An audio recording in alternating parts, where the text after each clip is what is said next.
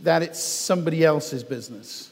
Once you own something and you see the impact on your daily walk, all the things that come into that framework suddenly become something you pay greater attention to.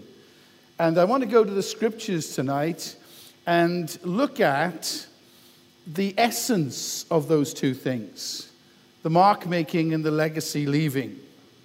So let me, um, let me start by just giving you this kind of strap line, if you will. Making a mark says, I'm here.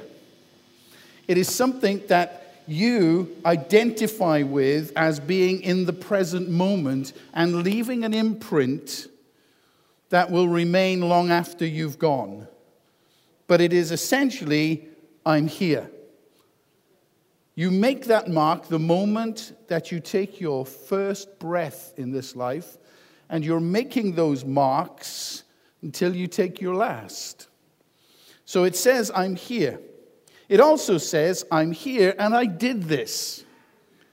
And it goes down not as an act of pride, but a recognition that you were meant for something, that you are not an accident. I don't even care if you were born out of wedlock and somebody told you you weren't worth anything. You were meant to be here.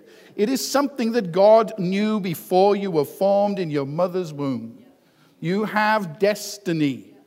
Destiny is written into who you are. And when you become a child of God, that destiny just emerges like an opening flower into the fullness that is ultimately going to turn into fruit.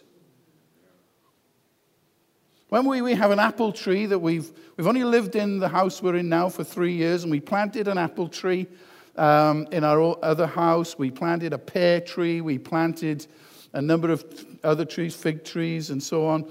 And we brought some of them with us. And we put the pear tree uh, in the ground, and it did nothing for quite a while. It didn't like being moved.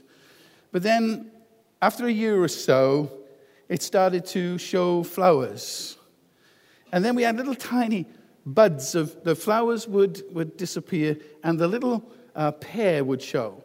On our first crop, we had pears that big. It was amazing. You couldn't eat them, but they were there. The second year, we had two fully formed pears.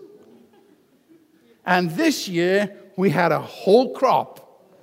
Suddenly, the, the plant knew its roots. It was drawing from the ground the nutrients. It was now living in a place that it intended to stay. And the, the branches gave forth leaves, and the leaves showed forth flowers, and the flowers gave up fruit, and the fruit matured, and we had a bumper crop. And you and I are planted by God and this day in your life may only be producing the first leaves or the first small flowers. But ultimately, God says, one day you will bear fruit. And that fruit will be sweet. It'll be your purpose. You're not here as an accident. And so making a mark says, I'm here and I did this. Leaving a legacy says, This is what I'm leaving for you to run with further, faster, and better. Inside every fruit, there's more seeds. And you expect to see that multiply again and again and again. So let me take you to Philippians chapter 4, if you want to follow through. Paul writes in Philippians 4, verses 8 through 9 Finally, brethren, whatever things are true, whatever things are noble, whatever things are just, whatever things are pure, whatever things are lovely, whatever things are of good report, if there's any virtue and if there is anything praiseworthy, meditate on these things. The things which you learned and received and heard and saw in me, do and God, the God of peace, will be with you. I want to just not make a comment on it right now, come back to that. But I want to give you a, another verse of scripture from 1 Corinthians chapter 3, verses 10 through 12. Paul writes, According to the grace of God, which was given to me as a wise master builder, I have laid the foundation, and another builds on it. But let each one take heed how he builds on it, for no other foundation can anyone lay than that which is laid, which is Jesus Christ. We'll kind of knit those things together in a moment. But let me ask you this to think about. If every, everything you ever did and everything you ever said and all the things you ever thought were laid out openly for everyone to see, would you be proud or ashamed? Now, that's not a condemnation. That's not even a commendation for you to think about that. It's simply self examination. What would it be like if my life was laid bare? Would I be pleased that everyone knew that? Or would I be ashamed? I'm asking that because in Psalm 139, the psalmist says, Search me, O God, and know my heart. Try me, know my anxieties, and see if there's any wicked way in me. Lead me in the way everlasting. None of us can go through life without making marks, an absolute impossibility. Nor can we finish the race and not be, leave behind any sort of legacy. It is not possible to live on this planet, fulfill your days, and not leave marks and ultimately not leave something behind that others will examine and hopefully want to follow. The question is always what type of mark have I left? What type of mark am I presently leaving? And what's the form of legacy that will be left when I'm gone? I think our life is a walk, and we have to examine that daily. We need to ask these simple things and you may not practice doing this every day, but it's a good practice to think about from time to time. Will this improve things? What I'm about to consider doing, will it improve things? Secondly, will it be of value when it is done? Will it bless somebody when I've finished with this? And all these things are matters of the heart. Everything is about how conditioned our heart is and we're told to meditate, to think. That word meditate was stolen in a, an awful way because the Eastern religions got a hold of it and messed our mind up with it that you, oh, you shouldn't meditate, it's not right. David meditated on the word day and night. He would lay on his bed and he would think about these things and mull them over and pray and ask the Spirit of God to give him insights to these things. It is meditation is just thinking deeply and thoughtfully of what this might be and what it might mean and where it will lead to. What is the impact of this? So meditate on these things. Paul the Apostle, and we're so glad that he was a prolific letter writer. It is uh, the majority of the New Testament consists of his writings and he undoubtedly made a mark and left a legacy concerning the church. Without a doubt, he's done that. And in the text that we read, first of all, he's writing to the church at Philippi, which is an interesting uh, period in that church's life. He's dealing with a very serious disagreement in the church. There were two ladies in the church, and it's, that's not a sexist statement. It, just, it actually says they were women, so we can't get away from that. But these two ladies in the church were having a right head to head Barney. They were at each other. They disagreed almost over everything. One would say her part, the other would come against it. They were causing trouble in the church. Everybody was up in arms, everybody was taking a stance. This person's better than that person, and so on. This argument would grow and get bigger and more complicated. And Paul is writing to the Philippians, and he gets to this point where he says, This is not right. This is not right. It's affecting the gospel. It's a serious disagreement.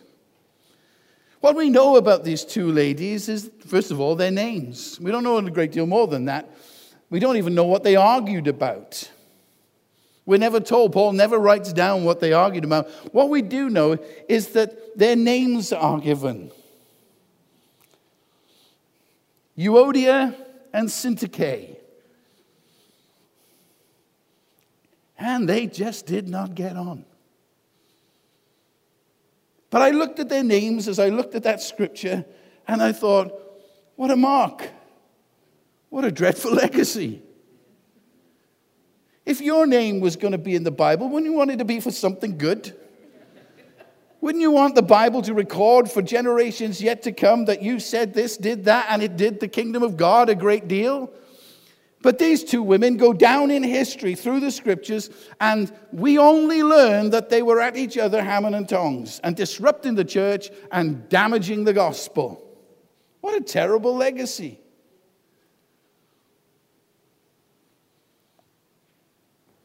You may find it interesting to know what their names actually mean. Euodia means sweet fragrance. She couldn't even live up to her name. She couldn't practice. Every time somebody called her name, she heard sweet fragrance. Come on in, your dinner's ready. Sweet fragrance. Time to put things away and get to bed. Sweet fragrance, where are you going? I'm going out. Who's this in the church? Oh, this lady. She's one from the community. Her name is Sweet Fragrance. And she goes down in history as hammer and tong against this other woman who is called Syntyche, and her name means the fortunate one. it might. So, Sweet Fragrance and the fortunate one are hatted hammer and tongs. And Paul says this has got to stop. It's damaging the gospel.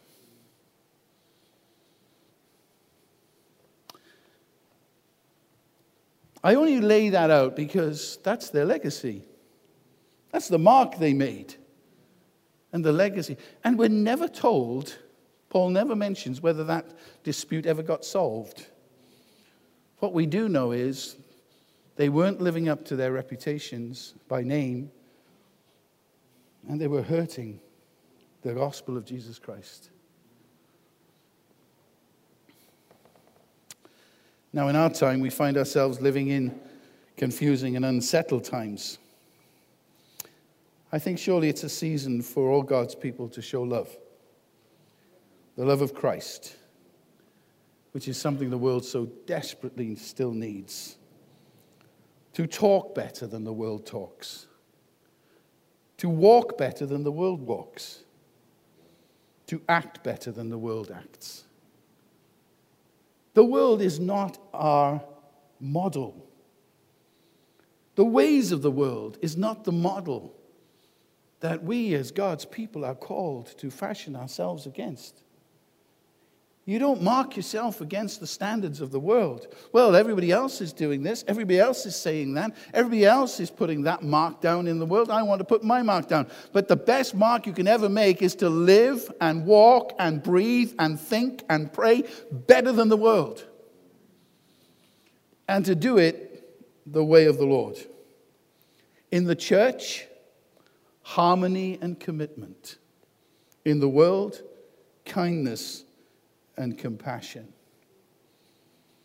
With our words, faith and hope and healing. And with our actions, kindness, reconciliation, and restitution. It's the legacy of the church that Jesus has given to us to leave an appropriate, reflected legacy when we have run our course. Did my life reflect Christ? Did the mark that I made be the mark of heaven? It's the question you've got to ask your own heart, and nobody else can answer that for you. Um, the marks we make never wash away. Short of asking for redemptive forgiveness, repentance can seal a change in us. But you know, if we damage something or someone, we may never be able to put that right. But if we bless someone, we share in that blessing. And it is a good check of the heart. The legacy that we leave will set the state of our hearts. I, am not boasting now, but I, I'm, I'm a reasonable cook. I can knock a few meals up. I, I enjoyed that. It wasn't always the case. Um, when we got married, uh, Linda was a nurse, and I was a photographer. And um, we had this little flat in Cardiff, and Linda was on night duty, and I was left to cook uh, an evening meal for myself. And one evening, I had this revelation of an idea. You could boil an egg. I wonder if you could fry one in its shell. Now, I, was, I would like to think that I was a fairly intelligent person until all on my own this evening in the flat, I put the chip fat fryer on and thought, this will be an interesting experiment. What will it look like if I fry it in its shell? And into the bubbling fat, I drop the egg. With an almighty explosion, egg cooked in a second and blew itself all over the kitchen ceiling all over the kitchen walls, spots of fat and oil and egg everywhere. We hadn't been in the flat that long, and I had just painted it.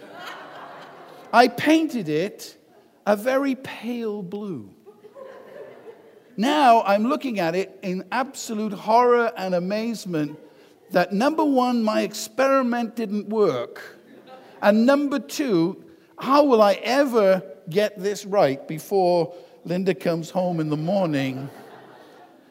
And I scrubbed it and I washed it and it wouldn't go away. And all that was coming off was the paint and, and there was grease everywhere. And, it was every, and I, by the time I'd mopped up the egg bits, everything else was spatters of fat. I went to bed. Dawn came. The door opened. I heard Linda coming in. I got up. I said, Oh, how's your shift been? Oh, we've had a busy time. It's been a hectic night. Don't worry. I said, You go in, uh, no, don't go in the kitchen. I'll make, I'll make you breakfast. Don't, she said, It's all right. I'm awake. I'll do, no, don't you rest. I'll do that.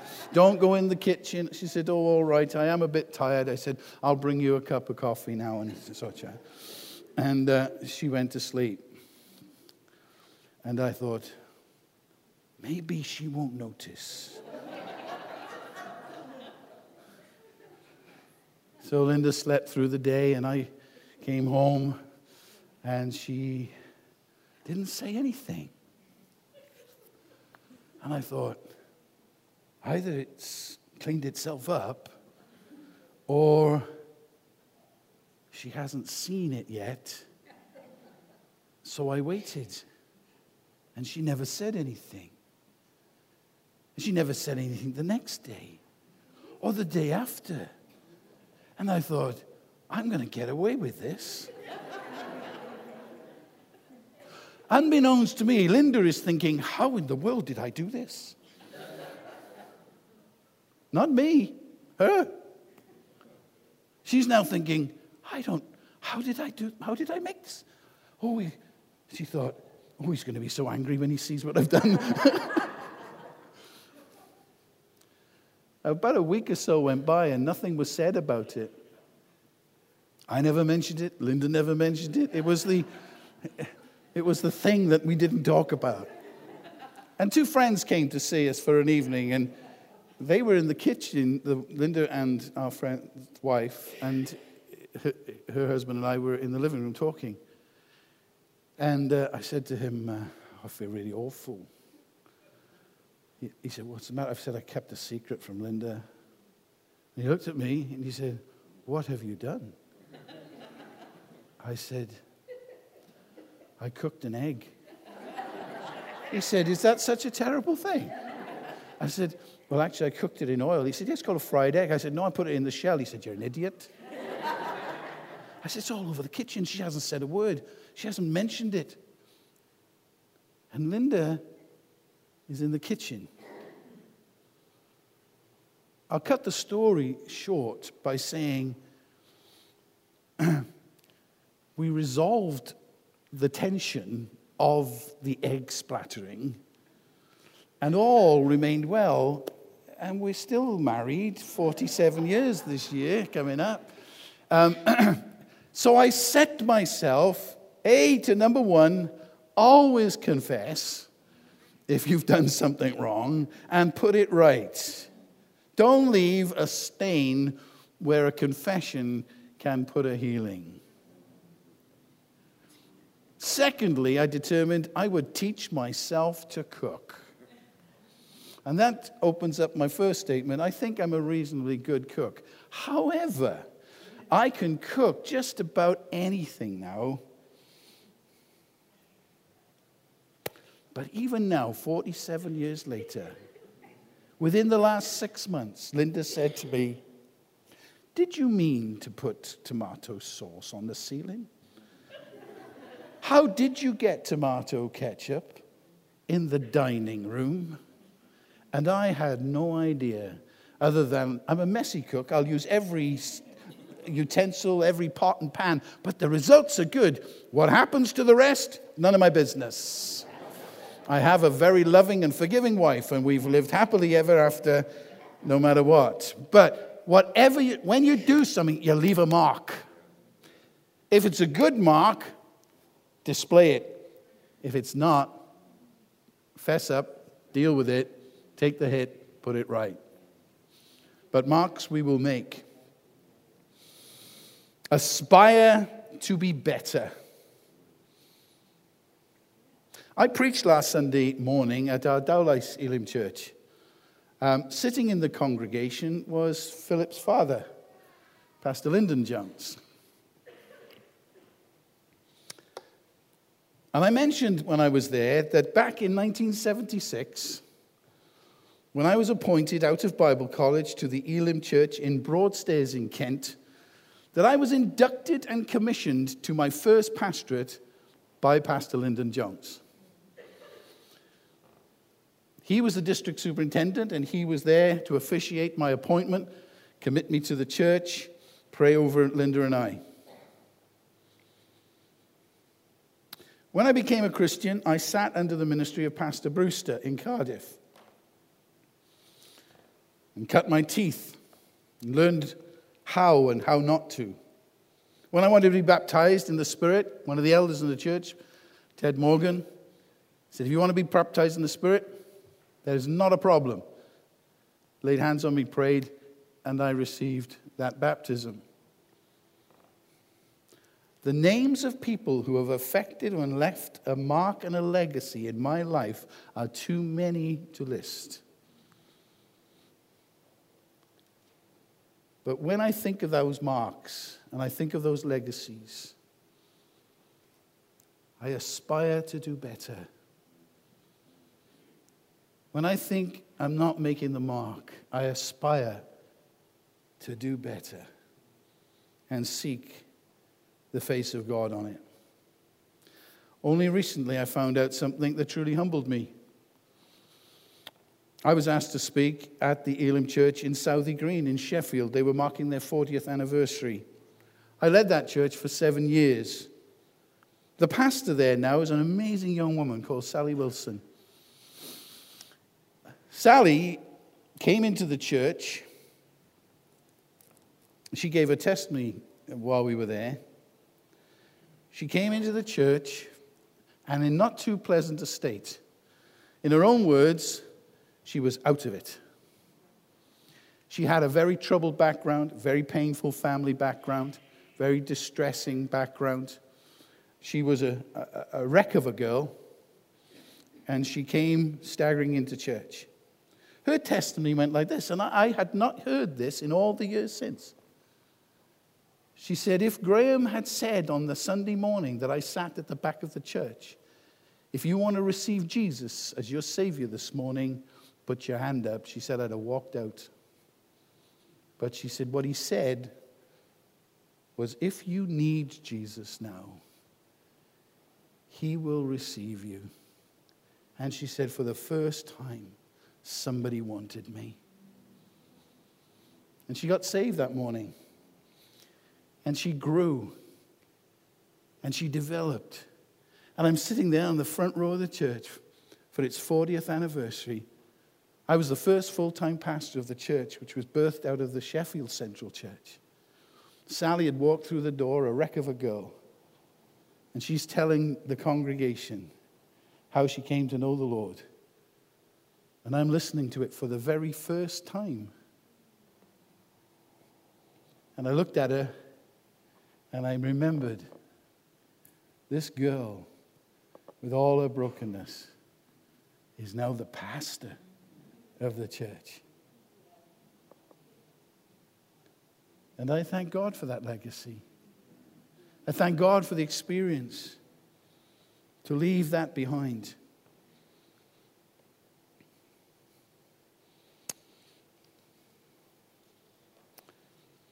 You can't avoid leaving marks. You can't avoid leaving a legacy. The question is always what, where, and how. You'll know these words, but I want to remind you of the legacy that Jesus left us. So it's got to be salvation. That's the gift he gave us. It's the gift of salvation. He gave a legacy. Some, you, you can only leave what you've got. You can't leave somebody else's legacy. You don't have the right to do that. You leave what you have to give. And listen to what these familiar words, but this is Jesus' legacy to you and me. Peace I leave with you. My peace I give to you. Not as the world gives, do I give to you. Do not let your hearts be troubled, nor let it be afraid. He is the Prince of Peace. And his legacy to you and me, the mark that's pressed into your very soul, is the peace of God that passes all understanding. He said, My peace I give to you. He said something very significant. He says, I, The peace I give you, my peace, is not like the world's peace. And I, with some interest, did a little bit of digging around in the history books and through scripture. And it suddenly dawned on me that Jesus was speaking in his time to a people of the time. They lived under what was known as Pax Romana, Roman peace. It started in 27 BC, and it came to a crashing end at 180 AD. And Jesus and his disciples are living right there in the middle of that so called Roman peace. Now, Roman peace went something like this We will invade you, we will conquer you, we will then govern you. You can have certain governments that we allow. You must never speak against Caesar. You can never have a king. There's only one king. His name is Caesar. You can only do what we, the Romans, permit you to do, but if you do it our way, we'll never hurt you. We'll be there as a garrison for you against any other invaders, but you will do it our way under our rules. And if you do that, we will keep you in peace. If you break that, we will kill you. That was, Ro- uh, that was Roman peace, the Pax Romana. Into that world, Jesus says, and they would be aware of that his hearers. Peace I give to you, not as the world gives. I'm not coming to invade and demand and destroy if you don't do it my way. The peace I give you is the peace that passes all understanding. It's the peace of God, and it sets you free.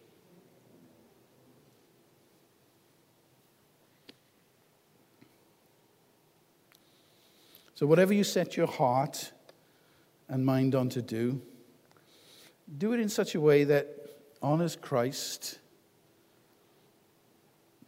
and that it live and last beyond your lifetime. Something that has made a mark and leaves a legacy for those who follow. I'm going to conclude with the, the readings won't come up on the screen because I just want you to listen to them. Um, they're from Joshua, part, part of Joshua chapter 3 and Joshua chapter 4, and I've just taken the salient points. So from Joshua 3, then Joshua rose early in the morning, and they set out from Acacia Grove and came to the Jordan, he and all the children of Israel, and they lodged there before they crossed over. And so it was after three days that the officers went through the camp. They commanded the people, saying, When you see the ark of the covenant of the Lord your God, and the priests and the Levites bearing it, you shall set out from your place and go after it. Yet there shall be a space between you and it, about 2,000 cubits by measure. Do not come near it, that you may know the way by which you must go, for you have not passed this way before. And Joshua said to the people, Sanctify yourselves, for tomorrow the Lord will do wonders among you. Then Joshua spoke to the priests, saying, Take up the ark of the covenant and cross over before the people. And so they took up the ark of the covenant and went out before the people. And the Lord said to Joshua, This day will begin to ex- I will begin to exalt you in the sight of all Israel, and they will know that I, as I was with Moses, so will I be with you.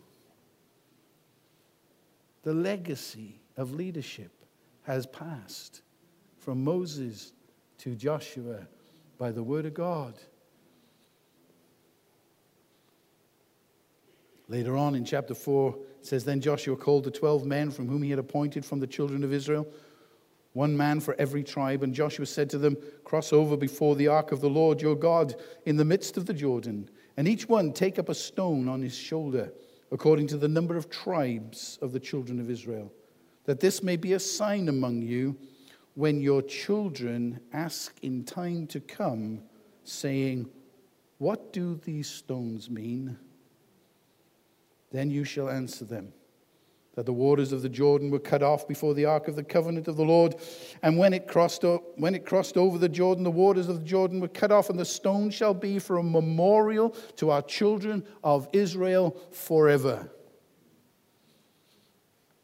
There are times, church, when you and I must take up the stones of our experience, our testimony, our witness, our walk, our moments of faith and failure and give glory to God that in the failures he has recompensed, in the successes he has received his due honor. And we stack up the stones so those who come after us will say, What are they for? And you'll say, Because God showed us a way. And the Spirit of God says, This is the way, walk in it. And I pray that in your life and my life and the experiences that we have as we walk with the Lord humbly, that when we leave our mark and we leave our legacies, at the end of the day, someone may say they knew the Lord. They carried the banner. They lifted him high. They have been faithful servants. Marks and legacies. Where you've been, what you did, and who you honored when you did it. Can we just pray a moment? Heavenly Father, thank you for the honor of walking as a living testimony to the saving grace of our Lord and Savior, Jesus Christ. Thank you, Holy Spirit, for ever illuminating truth to our heart and helping us to understand. Thank you so much for all the gifts that you have granted to us. But Lord, thank you that you wanted us to be conduits of that grace in telling others this is the way, this is how you do it, this is who you turn to. And I thank you, Lord, that each and every one of us, it's never too late to start making a mark for the kingdom and a legacy from the King. In Jesus' name. Amen. Bless you. Amen. Bless you.